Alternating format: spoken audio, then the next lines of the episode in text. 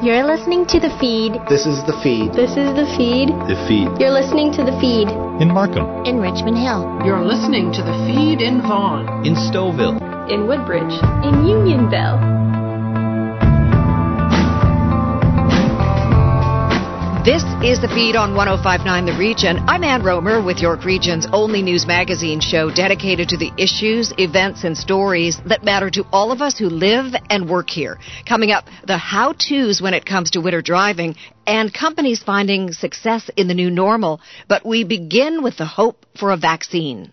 And it comes as no surprise that the pandemic is weighing heavily on the minds of many here in this country, and it leaves us asking some serious questions. Will a COVID-19 vaccine change our lives here in Canada, and will it be available soon as the race for a shot in the arm is now being led by the United Kingdom. Fresh polling from Maru-Blue tackles these very questions. John Wright, Executive Vice President Maru-Blue, joins us now on the feed. Thank you for being with us.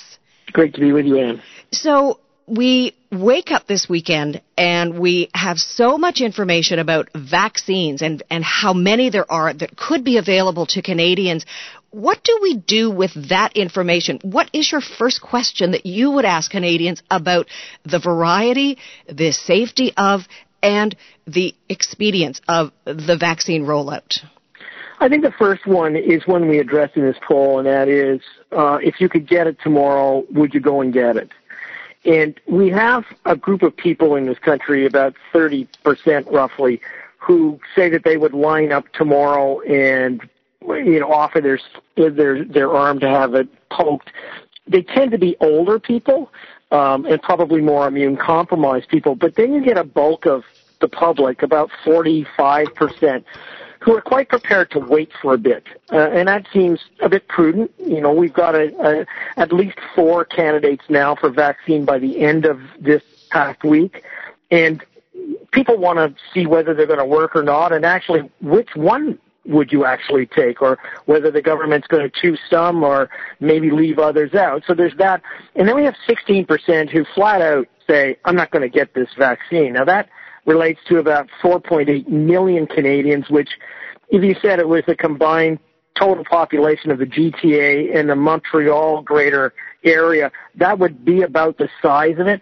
And it really hasn't changed that fraction, that 16% from the outset of the pandemic, who dismissed this as a hoax or who are anti-vaccination oriented. So uh, overall, we'd have about a third of Canadians underneath that sort of stepping up today, but the rest of them would either wait or not get it at all. Well, and your polling indicates all of that, but it doesn't at this point, and I know that you want to ask that question in your next round of polling about what vaccine would Canadians choose if there's, let's say, a, a, a selection of four. How do Canadians feel about having a choice and not knowing the efficacy? Well, the first thing that they're going to rely upon is not uh, the United Kingdom and the EU, nor the United States in making up their minds. Uh, although a very small number of Canadians basically say, I'll do what those folks approve. 73%, almost three quarters of the population, are going to wait until Health Canada puts its stamp of approval on it. And a lot of this is just about made in Canada process. I mean, the analogy to all of this is the new MAX aircraft that's being allowed back into service in the United States by the transportation agency there. Uh, it, but even though it's allowed to fly in the United States as of this past week, the Canadian, British, and European organizations who regulate the same industry have added an extra couple of things to that list, which they say, if you can't do it, then you can't fly in our countries. I think that independence means that you know, they're going to have to adjust their aircraft to do that. In much the same way, Canadians see this as a bit of a tiered investigation saying, we want decisions made at home before we decide which one or which ones we take in. It, it's not to say that there won't be pressure if, in fact, the Pfizer Oxford vaccine, in fact, has remarkable progress in the first month that demand is going to increase but Canadians are going to wait for their own uh, people to make those decisions before they move forward. Canada doesn't have any manufacturing plants for the vaccine at this point. So does that make it difficult for Canadians who may be impatient about receiving the vaccine. Uh, you know, the, those who, that do manufacture vaccines, their own countries are going to likely take precedence for the vaccine distribution before Canada. Sure, but this is the issue where the Trudeau government and the Prime Minister have to manage expectations. And sure enough, for the premiers, I mean, we've had premiers this week demanding certain answers as to when the vaccine is arriving, how it's going to be distributed to the provinces, how many people. I mean, I, I don't know whether the federal government has that information, but I don't think Canadians are that anxious to have demands put there where the federal government may not be able to answer them you know, with, with any assuredness. I think, you know, what, what really lies ahead now is, again, going to the efficacy of this and making sure that the ground is laid so that the distribution can be done in an effective way. Um, the, the government is seen as not to really having a firm plan in place. Most people believe that the government is kind of flying by the seat of its pants. But then when you ask whether they're perceived as doing a good job or a bad job, most Canadians say, hey, you're doing a good job. So it's a little bit like all of us coping with the pandemic, and uh, I mean, over the last six, seven months, we've never been able to really predict what we should be doing or how we're going to do it in our own daily lives. Some of us, are, like myself, are still living out of the basement to do all their work. The reality, however, is that most people in the country, having lived this same of existence, are turning it around and saying, if we have to go this way, the government has to go this way. We're making out okay. They seem to be doing okay. Let's just you know, keep going the way we are and uh, let's see how we can do this the best way possible. And sticking with the government and with Trudeau, you asked respondents their reaction to Justin Trudeau's promise that the goal of the federal government is to have a majority of Canadians vaccinated by September 2021. All of this as we are absorbing the information that was released earlier this week from the UK that vaccine rollouts will begin very soon, in fact, in the coming days. Yeah, and you know, this poll was done um, literally a week ago. So it it was before the announcement uh, at the beginning of the week about the Pfizer vaccine. But this is an interesting point of trying to manage expectations because we have Canadians on the one hand saying that they believe, 68% of them, that they will have access to this um, this vaccine, you know, by June um, that it'll be delivered by March at the latest. By June, you know, we'll have most of our sleeves rolled up and and basically be done. Which the Prime Minister has basically said, you know, it may be September until we have everybody in the majority looked after. So there's obviously a gap here of anxiousness, a sense that the government is rolling along. But then the other question that I asked was really about whether something could trigger an election if they were delayed. I mean, they've made these promises. You know, what could happen if something, through the fault of the government, didn't actually come through? Would it cause enough to trigger uh, going to the polls? Only a quarter of the public says that that should be the case. Uh, everybody else basically says either no, roughly 30%. The remaining, almost half the public says, you know what? When I make a decision at the polls, it's not going to be just based on the response on a vaccine. It's going to be based on many different things. So it doesn't seem at the moment that this is heavily politicized and people, in fact, are trying to let the government do its job. But that pressure is going to be there to manage those expectations for sure. How do Canadians feel about who is first in line to get the vaccine? Well, I think it's fairly ingrained that those people who are essential workers, meaning healthcare professionals and a series of others, are are right there. I think, you know, the way in which governments are now talking about rolling this out, that beyond that it would be with elderly people, with those who are immune compromised situations, with our First Nations who, who also have other conditions. That seems to be the consensus.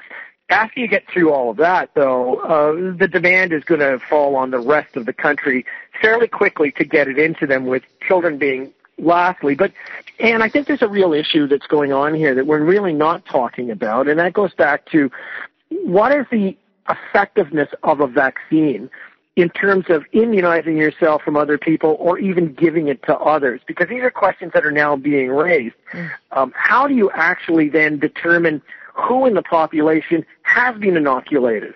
Like, how does an airline say it's fine for you to go on and go somewhere else and to come back without quarantining or to go about our business without wearing a mask? These are all logistical questions down the line, but they're obviously something that's going to have to be anticipated and dealt with when we get to that stage, which could be as soon as, you know, four or five months from now. And one of the other questions is, will it be mandatory that an individual, a Canadian citizen, full of, of, of appreciation for democratic rights, will it be mandatory that they have to have a vaccine shot? That's a really great question. I don't know how you can take somebody kicking and screaming to the pharmacy or to a doctor to be injected. So I don't think that's going to happen.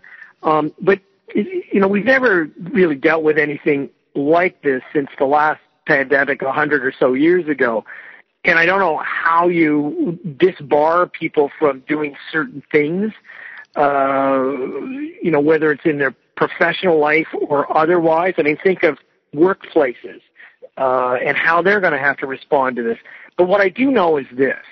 In order to move forward, I think we need a mechanism, either federally or provincially, which effectively is a roundtable where people who are involved in health policy and trying to get the prosperity of this nation up on its feet and moving forward are going to have to come together. And we can't leave it up to courts to make decisions. We're going to have to try and work out as best that we can. So I suspect that there's roughly 16, 15% of people who will not have this vaccine, whether they're anti-vaxxers or just deeply concerned about the efficacy of it or for whatever reason. We're going to have to figure out how those people are going to live with the rest of us who are actually going to have a vaccination. And we're going to have to see whether or not all those conventions of letting people do what they want either continue or there are restrictions placed on their lives. And that's, that's obviously a charter issue. But then again, we're breaking new ground almost every day that we do this stuff, aren't we? John, are Canadians seeing the vaccine as the be all and end all, the way to eradicate COVID 19 once and for all, to put us past this pandemic? I think at the first order of business, the answer is yes. Um, they, they certainly do believe that when an effective vaccine comes onto the marketplace, it'll work like most others. I mean, we've eradicated effectively measles and polio and a series of other threats to our well-being. But I think the, the critical part, though, is and it's reflected in the numbers. People are willing. I said to somebody last week, if you ask what state we most resemble out of the United States, I think it's Missouri. And the reason is because Missouri is nicknamed the show me state. I think Canadians are, are being thoughtful about this and not trying to rush to judgment because they see the fact that there are many implications on not only what kind of vaccine you get, but how effective it's going to be. So I think we're going to be in a state of caution for some time to come. I would hope by next Christmas or maybe shortly thereafter, we're back to you know, being on cruise ships and going around, even though somebody on a cruise ship might have COVID, at least we'll know that we are safe from that. But I think it's going to take a while for everything that we've done during the pandemic to to, to shake out and shake off. It's we've conditioned ourselves a lot to be very wary, and we've got new things in our how we go about our lives. I, I think it's going to be a while before some of that um, or all of it sheds off of us. Maru Blues polling is fascinating, insightful, thought provoking. Where can we go to to view your poll results when they are made available? Well, just at uh, marublue.com, uh, you can um, you can head up there, and we've got a polling site. Anybody has access to the polling numbers. You can download them, and you can see what the rest of the country thinks. You can maybe even see yourself in what the results are, but they're always available publicly. John Wright, Executive Vice President, Maru Blue. Always a pleasure. Thank you for joining us on the feed. Thanks so much, Ann. Take care. And you as well.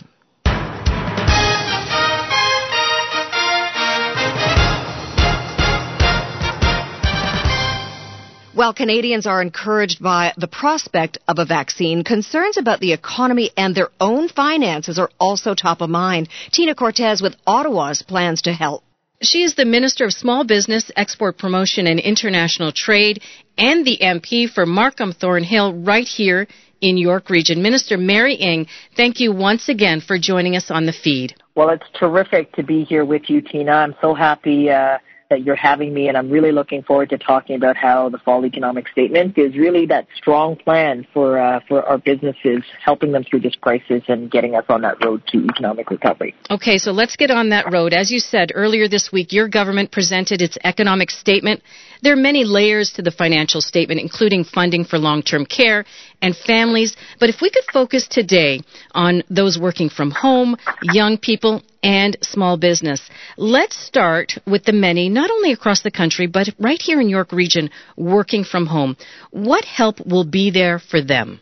Well, I think that uh, what the pandemic has uh, certainly uh, highlighted is that uh, that the supports and that help for people working at home is uh, is absolutely critical. I can't think of anyone who isn't doing that, including myself, uh, where where I'm literally doing international meetings, whether it is with uh, with uh, the G20 colleagues or colleagues in the Asia Pacific, where we aren't doing it at home. So ensuring that uh, that that Canadians continue to be supported. We announced uh, uh, a real, uh, sort of real additional support for uh, for broadband and making sure that uh, that that is there for businesses and for people uh, working from the from home. Now, what about in terms of young people? What could they look forward to? Oh, young people. I mean, it's uh, uh, they are the leaders of today and the leaders of tomorrow. I have a really wonderful, vibrant uh, youth council right there in Markham Thornhill, uh, made up with uh, you know with with uh, many young people. And what we have done here for our young people is recognizing that they need relief during this time. So eliminating interest on the federal portion of the student loans is absolutely uh, something that we uh, want to make sure uh, is there for students. So that is a very, very important support that we've heard from young people uh, that they need. The other big important sector in your portfolio is small business. What about them? Well, small businesses are uh, so crucial to our communities and our economy. They make up 98% of all businesses in the country and certainly in, re- in York Region. They're just so dynamic. And our commitment has been clear right from the very beginning. Let's make sure that we support you, bridge you through this crisis so that we can get onto the other side. So we know that businesses are looking for that help to keep their people on payroll. So extending the wage subsidy uh, and increasing the maximum to 75% all the way through to March of 2021, making sure that rent support is there for businesses, and again, all the way to March of 2021, and then that lockdown support, which I think is is is really necessary for those businesses who are just not seeing the revenues right now uh, because uh, because they're doing their part in flattening this curve. They're listening to to our uh, our public health officials. So between the lockdown support and the rent subsidy, you can actually get up to 90% of your fixed costs covered. And then the final thing is uh, making sure that there is some of that working capital, that uh, lending support. So our $60,000 uh, uh, loan, Canada Emergency Business Account, uh, is uh, is there as well for businesses. And and uh, the addition that we put in place is an extra $20,000. So it used to be 40 and now it's 60 and this additional 20,000 will be available for businesses with half of that uh, forgivable. And uh, and also the final thing is that we know that there are many uh, businesses in hard hit sectors. So sectors like hospitality or tourism, travel, or the arts and culture. So we have now um, uh, made available low interest loans of up to a million dollars, which is 100% guaranteed by the federal government to help these types of businesses get through this because we just know that we're in for a tough winter. So my message always is to, to Canadian businesses and to all Canadians, look, the government is with you and we're going to have your back and we're going to do whatever it takes to get us through this. What about those small business owners that feel like they're in this alone? They're in lockdown zones, some right here in Ontario. They can't open their doors like the big box stores. How are they going to get through this? The measures that I just talked about, which is uh, up to 90% uh, for lockdown support, that I think is going to make a huge difference. I was talking to businesses just uh, you know, throughout the week ever since we uh, issued the fall economic statement. And businesses have been talking to me. I've been talking to them just to get some of that feedback. And uh, that is really sort of a lifeline for them, as well as being able to continue to pay for your people, even though uh, your revenues are down. You know, I want to thank businesses for their contribution. I mean, I think it's really important that, that businesses respect, that all Canadians respect uh, public health guidelines. We need to slow the virus. We need to keep all of us safe. But at the same time, we must absolutely support our small businesses. And I don't want them, we don't want them to choose between having to stay safe or to keep the lights on. We just need, uh, we need to give them the support. And I, and I think this, uh, this, this uh, you know, sort of array, this package of support that is there for businesses is really intended to be that lifeline to bridge us through to those better times. What's your message to them then? What do you want to say to them right now? They're listening this weekend. What do you want to say to those small businesses that are just hanging on? I want to say thank you. I want to say stay resilient. I know how tough it is, and we are in for a tough winter. But I want your, I want our small businesses to know we are going to do whatever it takes to help you through this, and we will position ourselves for success, for you to be successful, for when the when the economy comes roaring back. But right now, we need to keep doing what we're doing, which is listening to the public health officials. We want to make sure we keep everyone safe. We want to make sure we are we stop the spread of COVID-19 and bridging you through to better times is what our government is committed to doing from day one, and we'll keep doing that. How do employers, employees, young people access these new supports? Well, that's really important. I want them to go to canada.ca, and in there you will see a section on COVID-19, and there is information in there about the range of supports, programs, help for Canadians, whether it's small businesses or students, uh, for Canadians on COVID-19, and uh, and I would encourage you to look there uh, and to get that assistance. Minister Mary Ng, thank you for that information. Thank you for joining us once again on the feed. We really appreciate it. Thank you so much, Tina, and uh, thank you to everyone at the feed and indeed in York Region. Everyone, stay safe.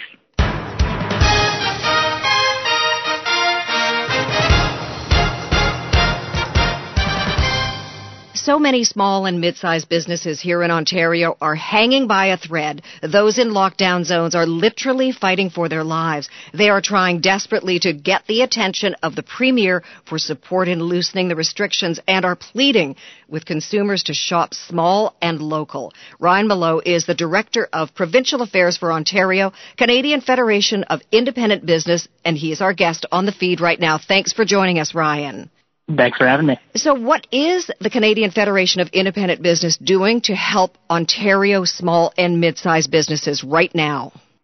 So we are calling on the, the Premier and the Ontario government to revise its plan around restrictions in the lockdown zone. Right now, the way it is, uh, you can buy non-essential items in big box stores that sell groceries like Walmart and Costco, uh, but you can't go to your local independent bookstore uh, to buy a book. You, you go into Costco instead.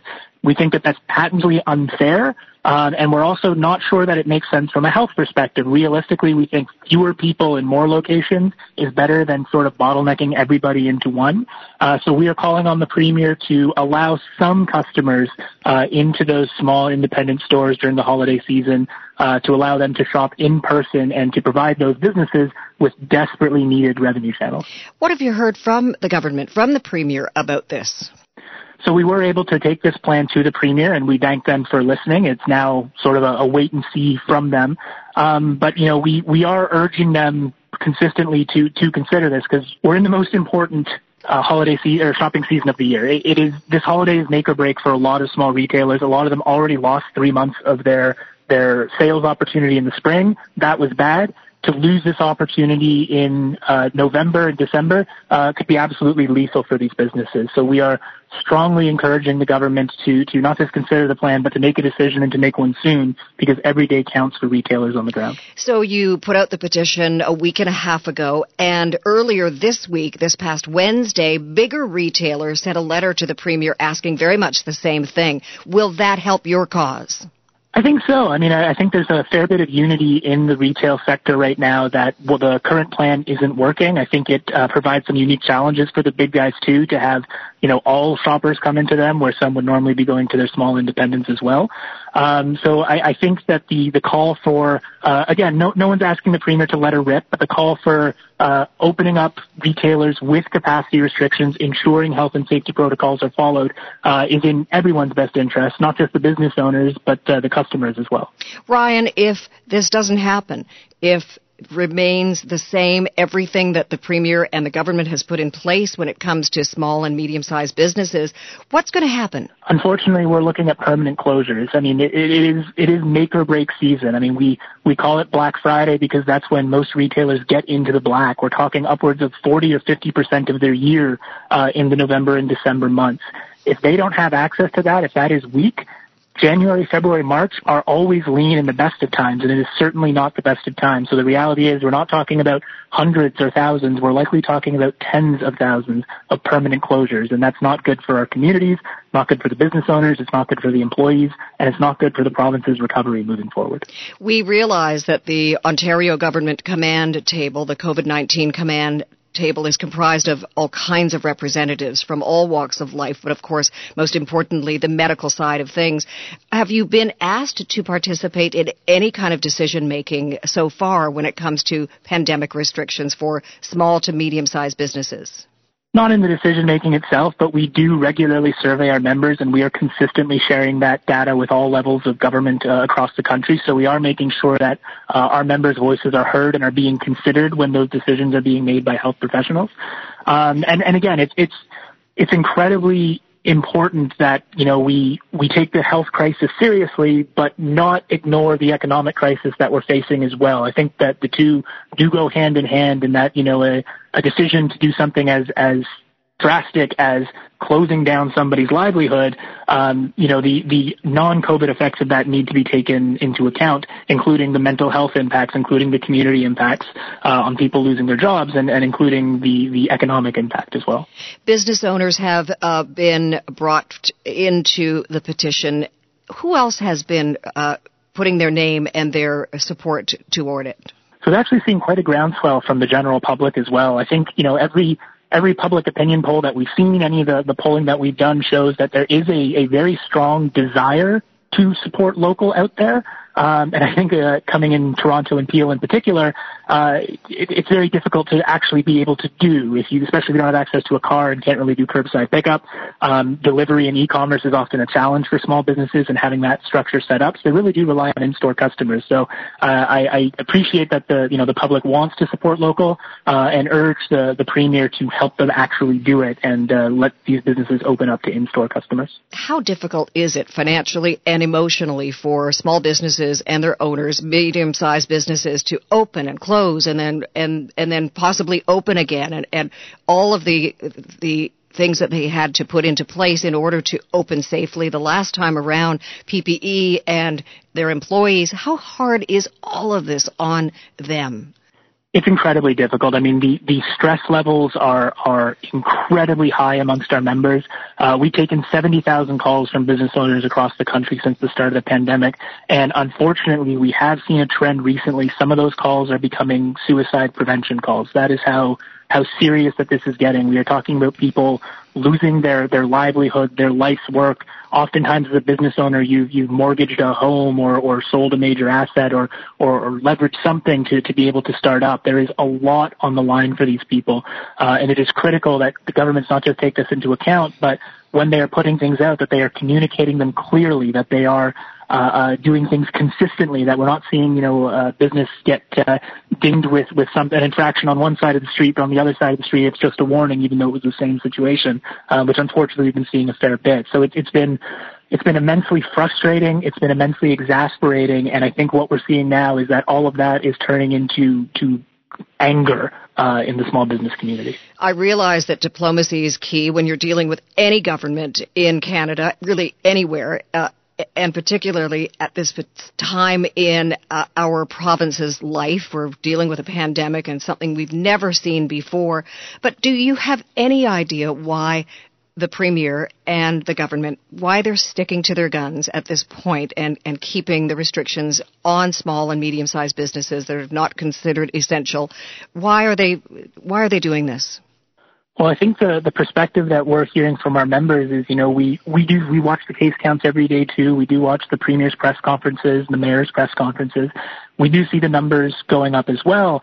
And I think that the, the general sentiment amongst our membership is we are being shut down and closed to send a message to the general public to take this more seriously. Mm-hmm. That we've got a lot of people who, you know, if you get together with one or two friends, it's not the same as getting together with 10 or, you know, maybe I can just see, you know, travel to see family just this once.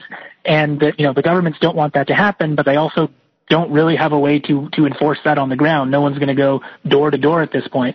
So the, the general sentiment is, is that businesses are being for lack of a better term, being made an example of to send a message to the public. And again, it's something that we find deeply unfair, um, and again, is also drawing a lot of resentment from the small business community who look at the numbers and say, hey, you know, those cases aren't coming from retail. I think the number is something like one in 500 uh, is, is being traced back to retail, um, but we're the ones getting shut down.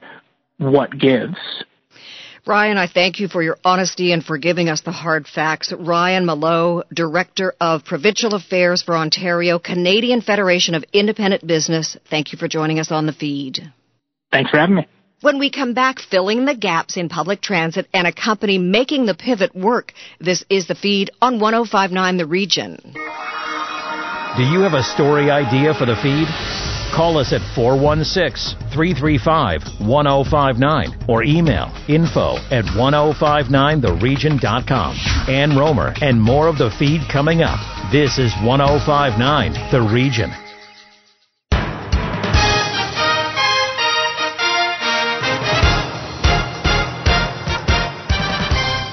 Welcome back to the feed. I'm Ann Romer. Our next couple of stories are about companies finding success even during this pandemic. Tina Cortez takes a seat at Ergocentric. If you own a small business or you're an employee, your workflow has definitely changed because of the pandemic. Terry Cassidy owns a company that was actually doing well, at least for a while. Terry, welcome to the feed. Thank you for having me. Tell us the story of Ergocentric. I started Ergocentric 30 years ago to design and manufacture ergonomically correct office chairs to sell to large businesses. Chairs that would reduce the stresses caused by the seated posture. So you've been in business for 30 years. How many factories, how many locations do you have? We have two factories in Mississauga and uh, showrooms across the country. We also sell into the United States and now into Europe. But a year and a half ago, we opened up a retail store and showroom at the King Edward Hotel in downtown Toronto. And uh, in October of this year, we opened up a retail store in the uh, Yorkdale Mall. So, all in, how many employees are part of your team? About 150 right now. So, what was it like for your company at the beginning of the pandemic? Were you able to continue to work? We were. I mean, it was scary when they started saying businesses had to shut down. Um, but then we found out many of our customers were uh, were staying open. They were essential services, and they let us know that we were an essential service to them and asked us to stay open. So that was a big relief to us that our factory could stay operating. And your two factories are located in Mississauga. Mississauga is part of Peel Region. It's been in lockdown now for a couple of weeks. How have you been managing through that? How are your employees doing? Well, they're doing well. I mean, we're taking it very seriously, wearing masks, social distancing, having people work from home. And I've been very pleased with our staff, how seriously they're taking um, all of the measures that we have to do. There's been nobody flaunting the rules, and we've been, we've been. I keep trying to up the ante with my management. We can't let down our guard. We've got a, a long way to go here. Now, you said you've got two showrooms, one in downtown Toronto, one in Yorkdale, both now in the lockdown zones. What's happening in those locations? Well, we opened up the Yorkdale store because the pandemic actually increased our business dramatically. The Yorkdale store was in a response to that. We needed a location in the north end of the city. So we opened on October 3, and I knew that it was a risk we could get shut down. Uh, risk I was willing to take because it's a long-term strategy of ours to have more retail locations. In fact, we're looking for a third one as we speak. But right, we had to close on Monday, and it's a shame because the pandemic has increased the demand. People need home office chairs, and now our, our showrooms are closed. So, what about curbside pickup? Is that an option for you? It is, and we're doing that. But the biggest thing we're doing is we have an online fitting tool. You send in a picture of yourself sitting in your current chair and give us some dimensions that we require. We can have one of our ergonomic experts determine what chair would be right for you and send you a proposal online. And then we can deliver it to your home. And we also have this uh, an online sales platform now for home office chairs, which for people who are more typical, if the average chair fits them, and we can deliver it the next day. So so far we've delivered 20,000 chairs to people's homes one at a time. So obviously revenue numbers were were good. Yeah, our revenue is down a bit from last year, uh, but the number of orders that we've had to process is up 25%, indicating the change from large business orders we used to get to now just a lot of one at a time for home use. Now, what about in terms of staffing? Are you able to manage with the staff you have? Are you looking to hire more? Well, we began hiring through the pandemic because of how busy we were, and we were like we hired five new people for the Yorkdale store. And as the Yorkdale hours were about to expand, we were actually interviewing to hire more. So obviously that's on hold for the moment. Actually hoping that they may not extend this lockdown for the full 28 days. My argument would be what happens in 28 days on December 21 when the stores open again and everybody floods into the malls to get their last minute holiday shopping done that actually could do the opposite of what they're hoping to achieve. Also, we're seeing people going into other areas where the stores are still open from areas where they're closed, causing those stores to get more busy than they should be. So I'm not sure it's the best strategy to close retail stores in Toronto and Peel, and I hope they look at that starting next week. And what if they extend the lockdown beyond the 28 days? Well, they might, and uh, I think that would be a disaster for some businesses. Um, because we're not just retail, we're also business to business. I think we'll be fine. Um, in fact, it, sadly, it would open up other retail opportunities for us for spaces, but uh, that would be a disaster. That's why I think they really need to look carefully at maybe opening up retailers with very limited numbers of people in the store sooner rather than later. If you had an audience with the policymakers, with the provincial government, what would you say? What would your pitch be to stay open? Well, that I'm not going to argue that they should do it because businesses are hurting necessarily or because it's not fair. I would say, is your current policy try, achieving the goal that you're hoping it will achieve? And I would argue that it may not be if it causes a rush of people to go into the stores when they open on uh, December 21, or if it, I was seeing this morning there were lineups at stores outside of this area waiting to get in, crush of people. So it may not be uh, doing what they want. You've been in business though for 30 years. If you were to give some advice to a small business that is just hanging on, that may not survive this current situation, what would you say to them?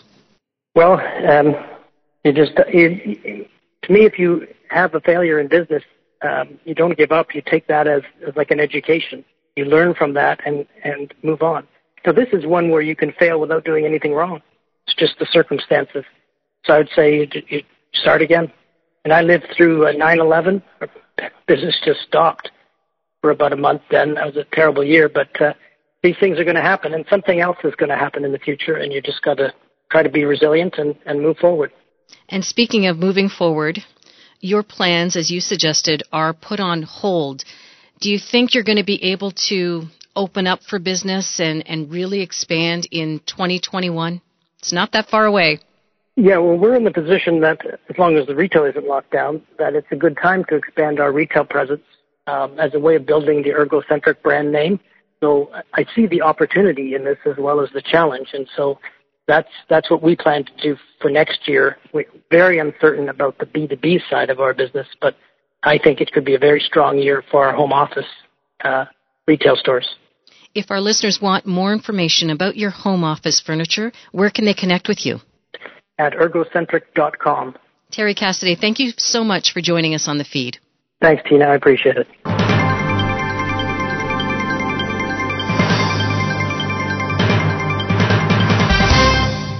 Jim Lang now with a company ready to improve your daily commute.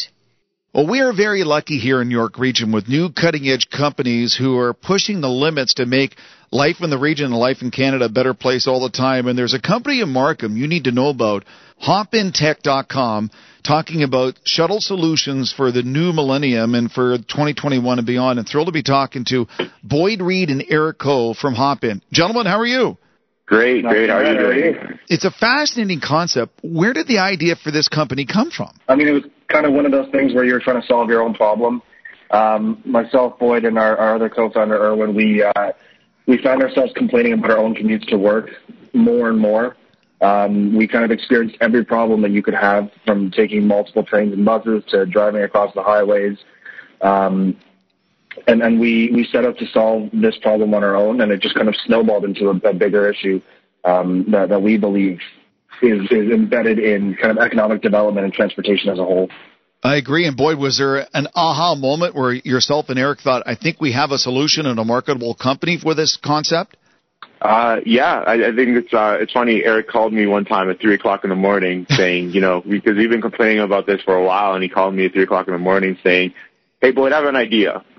so that's kind of where it started from, and it, it really came from the idea from us understanding that you know there's a lot of transportation options available out there, but they're just not being mobilized to help the daily commuter. And that's where we kind of come in with our logistics software uh, to mobilize different transportation and uh, mobility options to kind of help fill the gaps that are left by public transit. Yeah and Eric StatsCan has the numbers every year that our commute times, especially in the GTA in the region, are getting longer and longer and spending more time away from leisure time and family.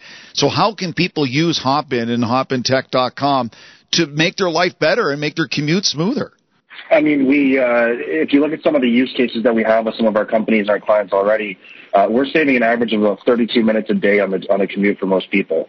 Um, you know, people are going to the gym, they're uh, they're they're spending more time with their kids, um, basically giving you the chance to have a bit more freedom in your life and in your day-to-day activities.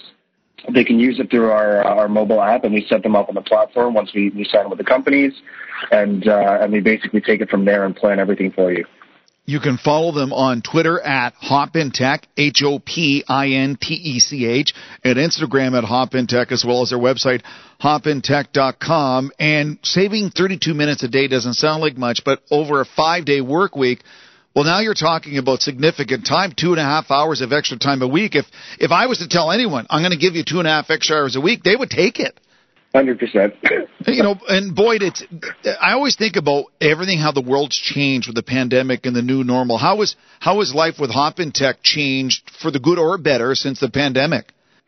I think like every company, you know, once the uh, pandemic started, we were kind of went into triage mode, trying to figure out, you know, what are the, some of the next steps. Um, but what we realized is we went about it from two approaches. We went from the, the business approach in terms of helping the daily commuter by providing uh, safe shuttles so on our shuttles, we have uh, physical distancing. We also have access to um, excess PPE. For example, if, if uh, employees don't have it from themselves, we have regular disinfecting of our uh, shuttle buses, and we provided a very great alternative to uh, the, the the common tra- public transit option, which people became very fearful of.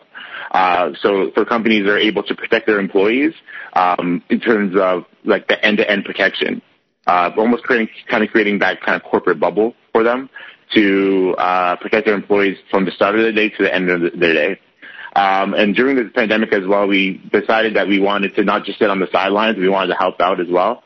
Uh, so we've over the course of the last uh, few months now, we've del- we've delivered over you know 20,000 uh, PPE masks to different organizations that are in need of it, um, and we also delivered over 100 uh, meals um, and free rides for healthcare uh, workers. So we decided to kind of um, help out any way we can, not only from the, with the daily commute, but with um, some donations as well. You know, and Erica, I think that speaks to a company's productivity. If there's peace of mind with your commute, that you feel safe and you feel safe on the way there and getting there, you'll be a better, more productive employee. Oh, 100%. Um, I mean, I think there are a number of studies that, that we've read over the years that show um, just how much of an impact the commute has on your your psyche and your day to day, right? Um, it just it just makes sense, and it's a, it's a problem that I think we all face. hopintech.com. Eric Cole and Boyd Reed joining us on the feed, York Region's only magazine show. You can follow them on Twitter and Instagram at hopintech. And Boyd, uh, you, obviously you started at the beginning.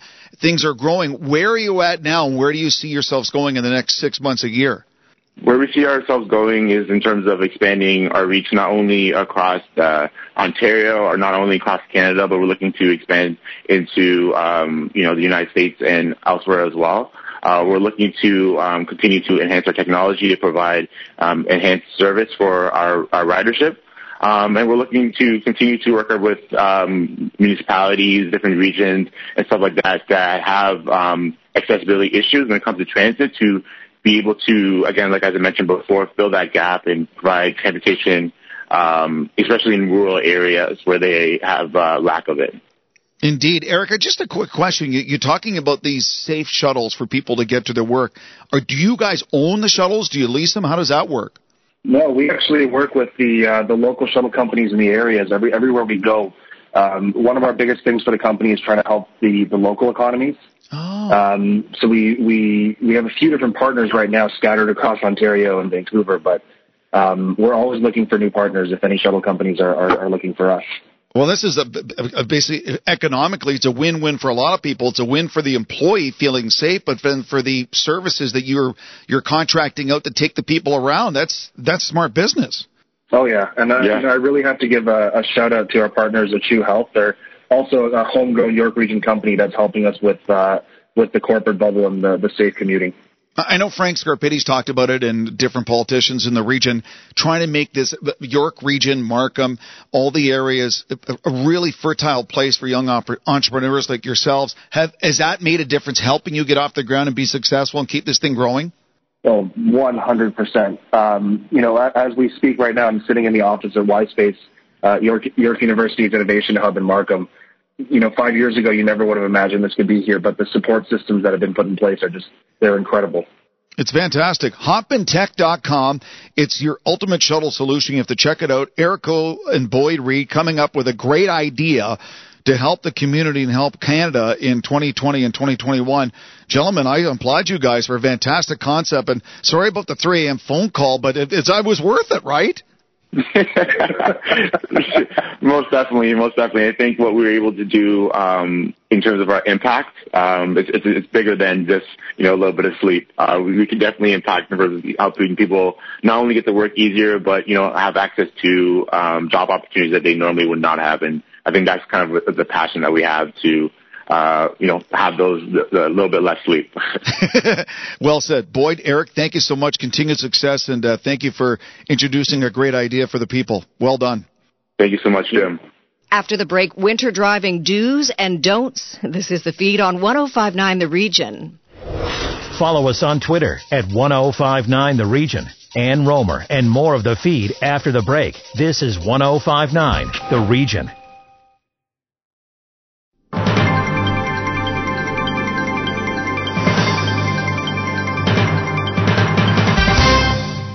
Welcome back. I'm Ann Romer. This is the feed. If you're planning to hit the road, put the brakes on for just a sec. Afwa gets you winter ready before you get behind the wheel.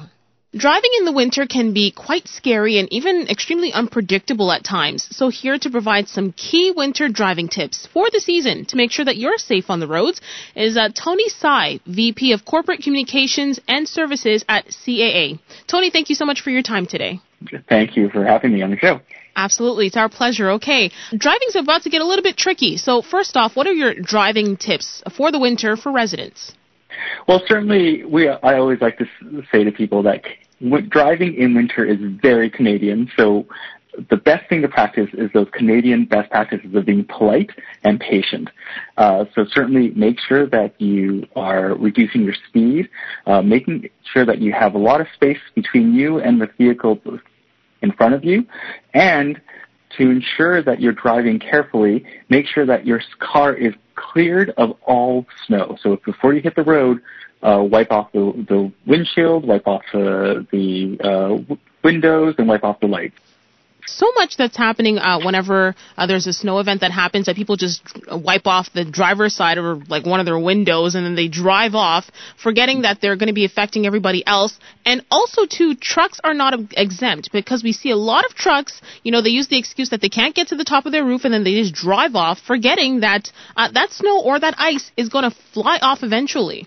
Yes, absolutely. And you want to make sure that you have full visibility when you're in your car. So if you only wipe off your windshield and then your pass, uh, then your driver's side window, you may not be able to see vehicles uh, on your passenger side or in your blind spot. So making sure that's completely clear. A lot of people actually don't uh, think about clearing off the snow off their lights as well, um, and that's really important because you want to be seen in the wintertime, especially if there's snow coming down. Uh, you want to make sure your lights are seen so people can know what you're doing, and you want to be able to signal uh, before you make turns or uh, lane changes and you really want to make sure that everyone knows what you're about to do. If you can talk to me a little bit about winter emergency kits in case you get stuck outside on the road or somewhere and you are um, unable to get some help in a quick amount of time. Mm-hmm. And we always recommend people uh, stock up on some of these essential items in their trunk. And so preparing a winter emergency kit is really ideal. What you want to have in there are jumper cables, a small shovel and a snow scraper and snow brush, a flashlight, uh, a blanket, and a first aid kit with a seatbelt cutter. If you're planning to go on longer drives, uh, it's also advised to bring some extra food and water, uh, extra clothing for warmth in case you are stranded. And here's one thing that most people don't think about is a candle in a can, preferably, and matches or a lighter. So that if you are stranded for a period of time, you can use that candle for warmth and light. Very good tip there. Did not even think about the candle one. So thank thank you for mentioning that too. I've also heard about people keeping either like kitty litter or sand sometimes in their trunk in case they need to sort of get out and they just need it for traction. Is that something that they could have a part of their emergency kit too? Yes, absolutely. And so if you are finding that you will be traveling or, or if you're worried about getting stuck in the snow, uh, sand would be ideal or kitty litter, non-clumping, uh, of course would be great to have uh, a small bag in your car because you can use that to put uh, as traction if your car is stuck in a snowbank or if you're having problems getting up a steep hill or an embankment. Awesome. Okay. And then back to the winter driving tips in terms of uh, checking your tire pressure and just making sure you have enough windshield washer fluid and in making sure it's topped up. How often should one be checking for these? Should they check it maybe after every storm occurs? Should they check it every other day? What's the rule in that sense? Really, the, the important part is to make sure that you have a lot of these checks before any major winter event uh, or storm and you're about to hit the road. So making sure that you do top up your fluids and check your windshield wipers. We recommend that uh, you do so if you know you're going for an extended long period of time on the road, or if you know that there's a major winter event happening, to do that check then, just before you hit the road. The other thing that we always also recommend, obviously right now, is to do your pre-winter maintenance uh, for your vehicle. So that means to take you to a mechanic to do those checks on your fluids, uh, to make sure your windshield wiper uh, is working properly install winter tires because they will really help you help you and your vehicle perform in the wintertime.